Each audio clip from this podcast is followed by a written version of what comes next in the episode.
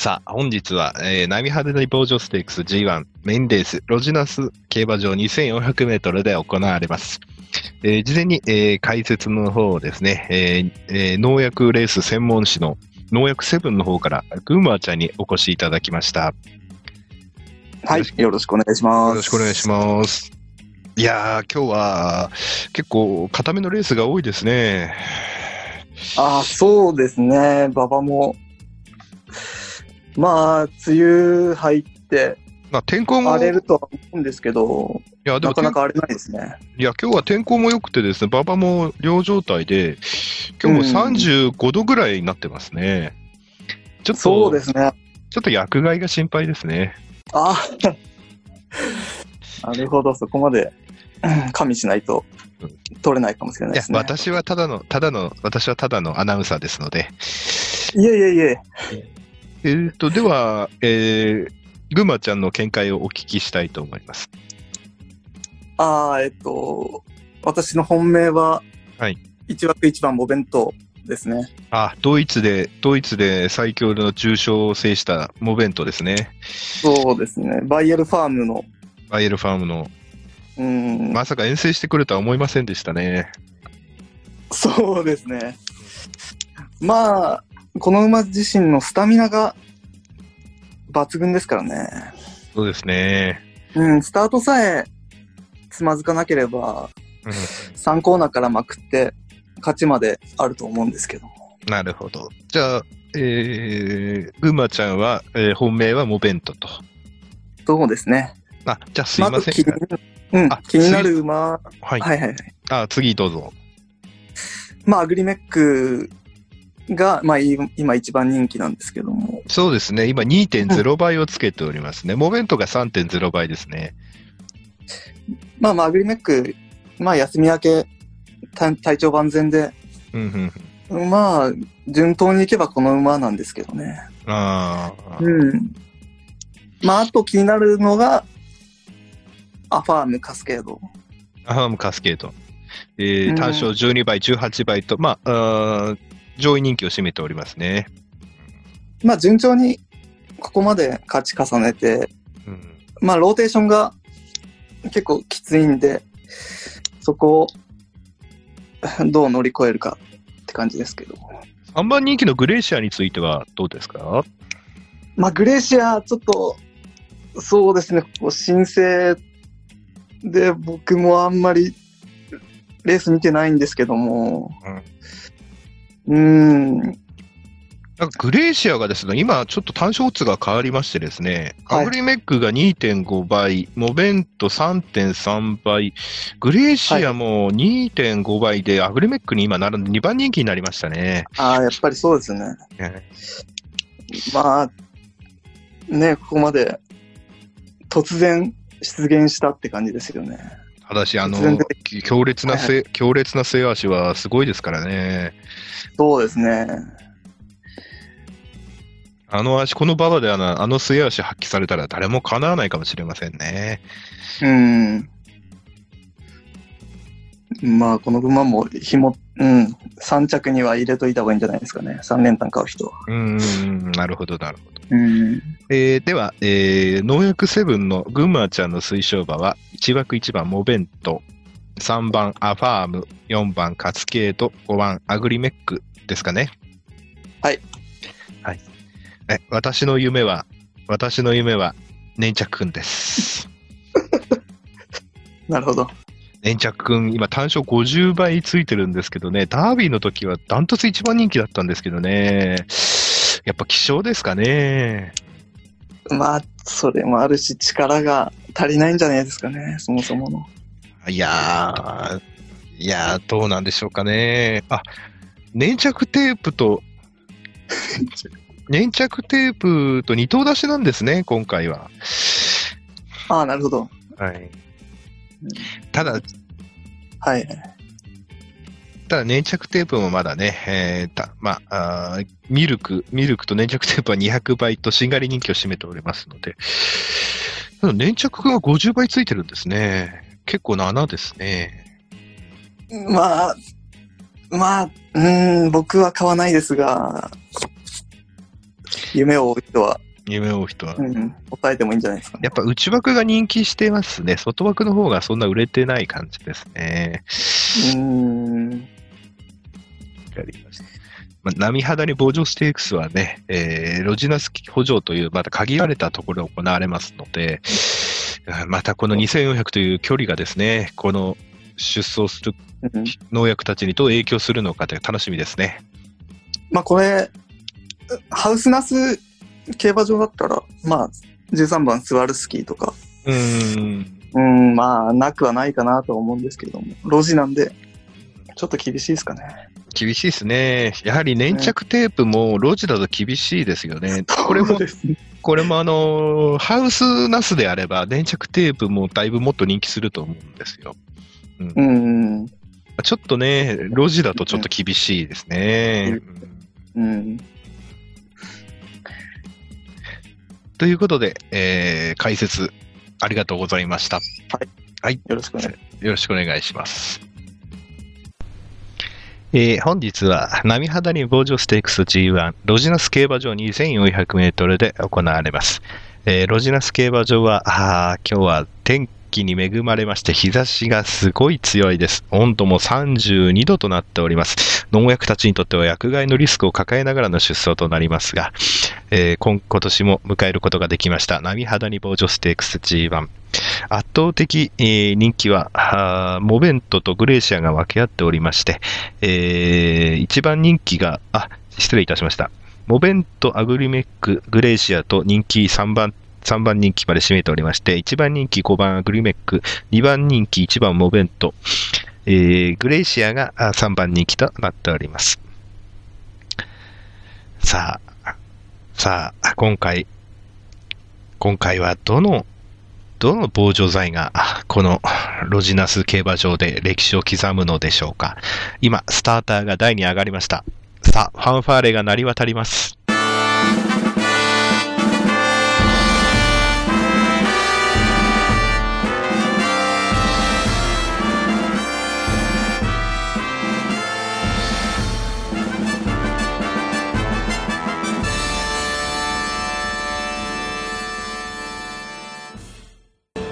やや日差しが強く感じられるような波肌に、防除ステークス、ロジナス競馬場、ファンファーレが流れました。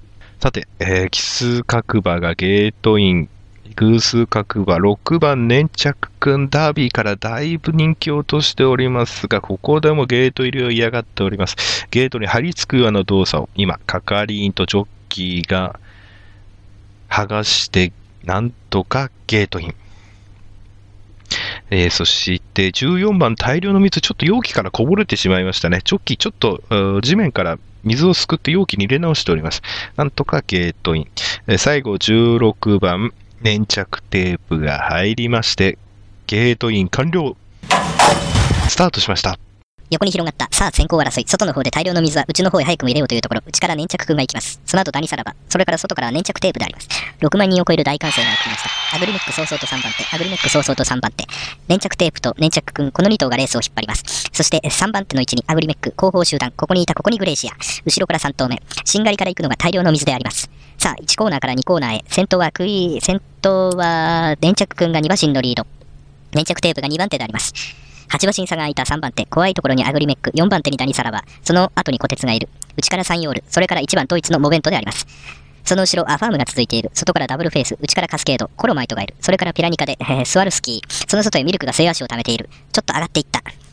それと一緒にグレーシアも上がっていく。その後ろから相変わらずしんがりに大量の水。さあ、3コーナーの勝負どころ。あとゴールまで800メートルで前2頭が後続をちぎっているが問題は3番手だ。アグリメック3番手。その間に入って小鉄であります。さあ、前2頭があとゴールまで600メートルでありますが、20馬身とちぎっている。20馬身とちぎっている。後方集団、懸命に差を詰めてグレーシア。グレーシアが外から3番手に上がってきた。グレーシア3番手に上がる。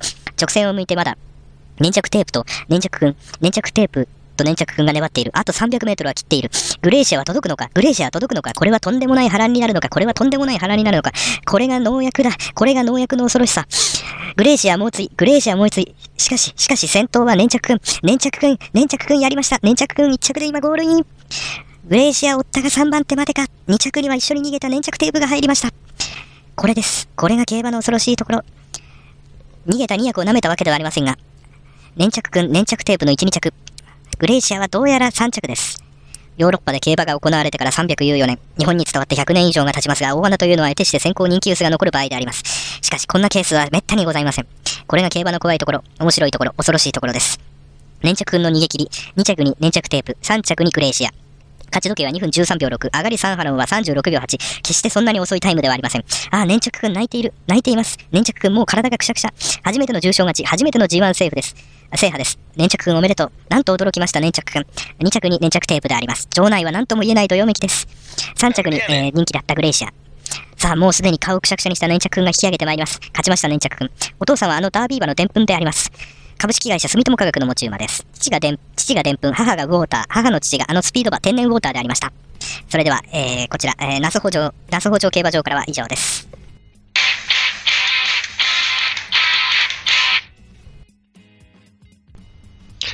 というところで、えー、波肌にステークス、どうだったでしょうか。なかなかね、競馬の実況のモノマネをするっていうのが慣れないので、えー、なかなかしんどいんですが、まあ、今回ね、えー、強力なダニ剤を抑えてですね、えー、粘着くんと粘着テープが勝ったのには理由がありまして、えー、まあ、途中ね、皆さんにお伝えしないで状況がね、あの、実は高温の外気温の中のダニ剤のステークスなので、一応農薬関係はほぼ薬害で、えー厳しいだろうということでですね、えー粘着くんと粘着テープの大逃げで、まあ、最後グレーシアがね、えーなんだか間に合ったかなと。えスターマイトの方は、あちょっとね、あの、一強になってしまう可能性があったので、ちょっとスターマイトは今回入ってないんですけども、いかがでしたでしょうか。えー皆さんの予想がね、当たっていないことをお祈りいたします。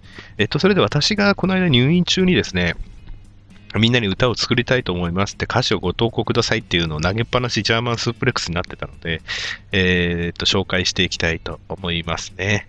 まあね、白折さんとかとよくにね、あの、前コメントでたまにいつかのジベレリンとか君の瞳にスミチオンとかくだらないことから、えー始まったんですけども、えーそうですね、5月の、これはいつだったかな ?5 月20日ぐらいにですね、最初の入院してた時かな？みんに、みん一にみんなと歌を作る。5月20日じゃない。6月の、先週ですね、ちょうど1週間ぐらい、6月の15、6日、17、8日ぐらいでしたかね。なので、えー紹介していきたいと思います。えーっと、ワンフレーズから2フレーズ以内に農業に関係したことが入っている条件で、えー募集した時のコメントでお読みたします。白織さん、ジベレリン、房をジベレリンつけて、巨峰の種ヘーラスよ。何の曲につけてるのかな？何の、白織さんラップがね、よく来るんですけどね、ラップ私得意じゃないんであれですけど、白織さんまだまだあって、えー最近黙ってらんねえよ。最近殺すの弁礼と、衝動抑えてらんねえよ。小動物にはらんねえと、晴れたら畑で気合2倍。フザリウム菌にボディーブロー。安倍からもらったマスク2枚。塞いで口鼻黒ピクフローって書いてあるんですけどね。続きが事業承継、親隠居。じっとり畑に掘る暗渠。作節栄光、得る人生。作物栄養、NPK。天才だ。天才だ。韻を踏んでますね。で、このネタ募集してあれなんですけど、みんなペンネートとかランネートが好きなんですね。うん、皆さん、最後になんか語呂がいいんでしょうね。使いやすいんでしょうけどね。で、佐藤農道220富士山号のですね、えー佐藤さんは、カメムシ臭いよ鉄板、小金の、小金の交尾やスミチオン、肌にはやめてよ小鉄、みんなの味方、オルトラ。で、グンマーちゃんがですね、モンサンサンとって言って、これはね、優勝候補ですね。で、長ネギム太郎さんが一言、アビオン、アビオンって君に転着しちゃうぞ。農薬ゲットだぜ、みたいな感じですね。で、スルメ侍さんは、素手でボルドを攪拌する君、俺の心はしっかり誘引されてるぜ。何の曲だろうな。あれかな小袋かな素手でボルドを攪拌する君、心はしっかり誘引されてる。わからないですね。えーっと、私があの、美空ひばりのあの曲を渡して、私の二人のおじさんは、普及所上がりのチャキチャキ理論派農薬散布が大好きで、ボード組ます。ここら辺これが悪くて揃いのか。単価フローが、終了フローが、朝から晩までのが理論線でわっしょいわっしょいってやったんですけどね。群馬ちゃんが真っ赤に燃えた消防団呼ぶって書いてあるんですけどね。あ、これでも、これいいかもしれない。真っ赤に燃えた消防を呼ぶ農家だけ出るどんな時でもって感じですね。で山本花園さんがですね、疲れた君にミックスパワー、苦しい時はランネート、ホップ、ステップ、キラップ、全部農薬からランネートとキラップとミックスパワー。何回も聞いた先輩からの自慢大戦。これ、モツの人。あ、ヒロポンさんですね。何の音に乗せたらいいのかわからないで、農業パイオさんが150万円すぐ振り込んでくれてありがとう、安倍の予告。うんどう貸し付けていいんだかわからない。えー、大黒屋円着さんですね。あの、イラストを描かれてる方ですね。アイガモ除草剤だって？ならうちの神様も除草剤。全然歌にする気ないですね、皆さんね。うん、あ、最初に紹介した白折さんのやつはきっとあれですね。音楽に乗せるとしたら、ジベレリン、房をつけて、ジベレリン、巨峰の種、減らすよって感じですね。これならいいですね。なんか農、みんなと集まってオフ会で、リアルオフ会か何かやって、あの、か あのカラオケ大会とかやりたいですね。ほんとくだらない企画ばっかりやってしまって申し訳ないんですが、いや、せっかく募集した企画なのになんか投げっぱなしになってたのでね、あの、ここら辺で紹介しておこうかなと思いまして、ね、競馬会だけでもなんかつまんないと思ったので、あれだったんですけども、いやでも、なんとか扁桃腺の痛みもだんだんだんだんなくなってきて、まあ、扁桃腺というか喉の痛みなんですけどね、ほんと切ったらこれは地獄で、なんですけどね、皆さんもこれから農飯期に入る前にね、体の不調はね、えー、どんどん取り除いていった方がいいかなっていうのが、本当に体調悪くなると何もできないんだなっていうのを痛感したこの1ヶ月でしたね。最初熱が40度超えて1週間連続で緊急入院になって、で、晴れが冷えたら医者にも説得されて、もうあなたのキャリアを考えたら、今のうちに扁桃腺を時間があるうちに切ってしまった方がいいですよと言われたので、この際、ね、お金ないんですけど、まあ、分割払いでね、できるならそれでってことで、なんとかね、手術をしたんですけども、まさかね、手術後がこんな地獄だとは思わなかったので、うん。でもね、歯にしろ、歯も痛いのもどうしても、歯医者にしろ、歯にしろね、忙しいとほっとくんですけど、治せるうちに治しとかないと、うん、総合的な、そうなの、後でね、自分の収入に返ってくることなので、あの、細かいことでもね、サインを見逃さずに、あの、やっぱ体が資本の職業なので、あの、ね、自分が経営者であること以上に作業員である方っていう方、自分が作業員イコール経営者である方は、あの、やはり早いうちに体を治しておいた方がいいのかなっていうのが、あの、入院してみたガス屋の、の、考えですね。いやー、本当に。なかなかね、最近なんかツイッターの方もフォロワーさんがどんどんあの増えてきてくれて嬉しいんですけども、うん。なんかね、ポッドキャストの購読者の方もどんどん増えてきてて、うん、やっぱり新規の人が増えると過去の回とかもダウンロードしてくれてるのかなっていう感じは受けますね。な、して、クレジアグリジャパン自体のね、ちょっと更新頻度も最近多かったからかな、聞いてくれる人もまあ気に入った回をね、聞いてもらってるっていうのが嬉しいことではあるんですけど、やはりね、ちょっと農業のか、農業の話題にすると、畑の方もちょっとね、雨が続いてて、あれなんですけど、今年はそんなに病気が出るって感じでもないのかなっていう。まあ、高い薬が買えないっていうのもあるので、ペンコゼブとか対戦系ですよね。一万大線系とか硫黄とかそういうのバンバンぶってたら、なんか意外に意外、薬代が今年効くがあまりかかってないっていうのがね、ありましてね。うん、だから、な防除防除剤をもうこまめに撒いてた方が金かかんないななんて思って。うん、牛乳巻くにしろね、牛乳巻くのも賛否両論あるので、私花なんてね、巻いても別にね、ポジティブリストに何も引っかからないし、ポジティブリストに牛乳引っかからないけど、あの、まあ、ペンコ、まあ、ペンコゼブンを巻いててあれだよな。ペンコゼブンの方が経済的かな？1本600円ぐらいで500ミリで800倍から1000倍だから、それなら、まあ、硫黄を巻いてて、途中殺菌剤混ぜ、殺虫剤混ぜてた方が安上がりかななんて思って。まあ、葉っぱ白くなるんでね、後半、収穫期前はね、使えないんですけども。うん、まあ、フラブルだからそんなに汚れはしないんですけどね。大線形でもね、フラブルとかで。やっぱり後半になると花っていうのは水和剤系が葉っぱ白くなったりするので使えなくなるので、あの、水和剤とかその硫黄系の白くなるようなやつですね、は使えなくなるので、後半使える薬がね、なかなかフラーブルとか乳剤とかになってくるので、ちょっと経費がかかってきちゃうんですけども、ちょっとギリギリまでもうやってみようかなっていう感じ。そうすれば農薬代そんなかからないので、でもちょっとやっぱり土壌消毒と肥料を削ったせいか、やっぱりちょっとね、ワイ化出てるようなところはところどころありますね。でやっぱりそこら辺は切ってしまうと収量に影響するのかなと。やっぱ路地、ハウスの中だとね、太陽熱とかいろんな選択肢が土壌消毒も出てくるんですけど、やっぱりね、その、路地になると太陽熱も効きが悪いし、あの、被覆したとしても、まあ、黒ピク土壌貫中とかが一番効果なんですけど、やっぱり安い薬とかもね、被覆まで、鎮圧、被覆までやらないと全然、路地だとね、あの、ばらつきが出てしまうので、やっぱりね、そういうところは路地の輪作じゃない、連作っていうのは難しいところはありますよね。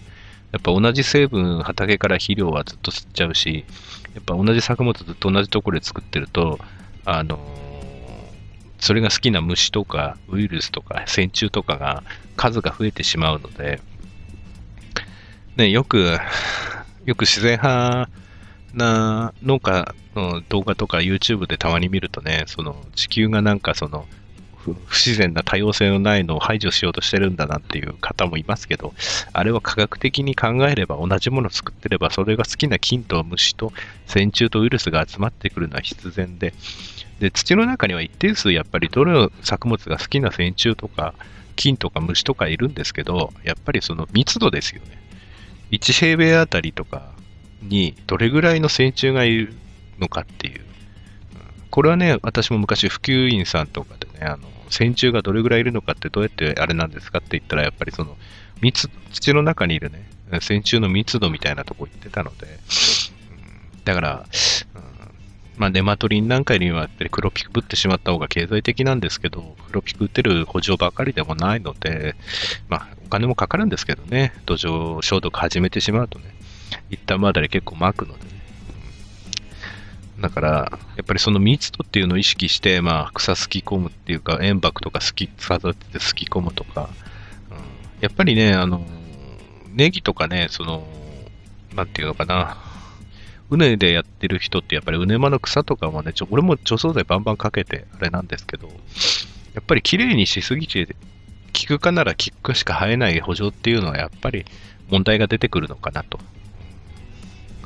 それはね、同じもの好きな虫と線虫集まってきて、同じものだから病気も一斉に入るだろうし、まあね、効率化を求めるとね、やっぱり多様性っていうのを排除していって、例えばこの畑はこれ、ネギならネギ、玉ねぎなら玉ねぎ、じゃがいもならじゃがいも、人参なら人参だけってなるんですけども、だから輪作できれば最高ですけどね、なかなか連作って言って自分のね、あのやってなかった作物を簡単にできるっていうものは難しくもあるので、まあそこら辺はね、やっぱりここら辺は経験、口で言われてもね、最初農家さんお金かけたくないから、新規の人なんか、俺みたいな若い頃金なんかかけたくねえやなっていう考えに陥ってたこともあるんですけども、やっぱりね、あの、やってることにはある程度意味があるので、でもまだまだね、手を抜けるところはあると思ってますので、あの、そういうところでの整合性、まあ失敗、まあ最初のうちね、余力があるうちに失敗してみるのもいいと思うんですよね。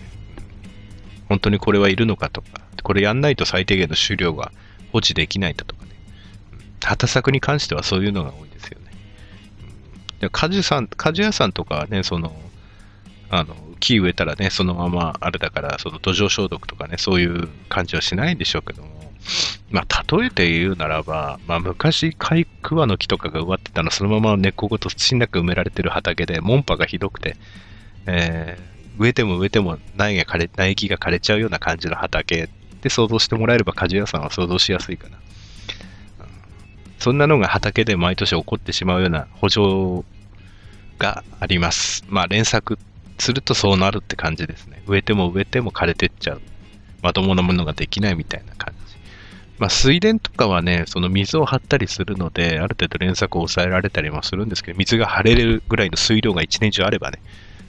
で、排水も暗渠も整備されてれば、水抜けばね、すぐ次畑作でちょっと高畝、かまぼこの畝立てればできるなんていうこともあるんですけど、うん、やっぱりね、それだけじゃないし、やっぱ田んぼの土なんかゴロゴロしてて、結構、畑作で結構向かなかったりもするしね、乾くと硬くなっちゃったり、粘土質だったり、いろいろあるし、根っこ張らなかったりもするし、やっぱそうする根っこ張らないとやっぱり、あ刃物系だって大きくならないし、刃物はまあ、表土そんな使わないから小松菜ぐらいはできちゃうけど、やっぱりある程度ね、根菜類になってくれば、やっぱり、田んぼでは限界があるし、やっぱり下に伸びてくやつはね、すぐ交番層っていうか粘土層にぶち当たっちゃって、まともなものはできないしね。うん、まあ、そんな感じです。まあ、あとりあえずね、えー、競馬だ、競馬っていうか、えー、波肌にステークスだけではちょっと物足りないかなっていうリスナーさんのために、えー、ガス屋の一人語りを、こっちの方をおまけでつけておきます。それでは皆さん、えー、もうすぐ100回に向けて、まだまだ、クレイジーアグリジャパン、えー、時間があれば続けていこうと思いますが、夏場はちょっとね、忙しくなっちゃったら更新できなかったらね、申し訳ないんですけども、えー、そんな感じで、えー、今日は終わりにしたいと思います。それでは皆さん、今日もご安全に。See you next time.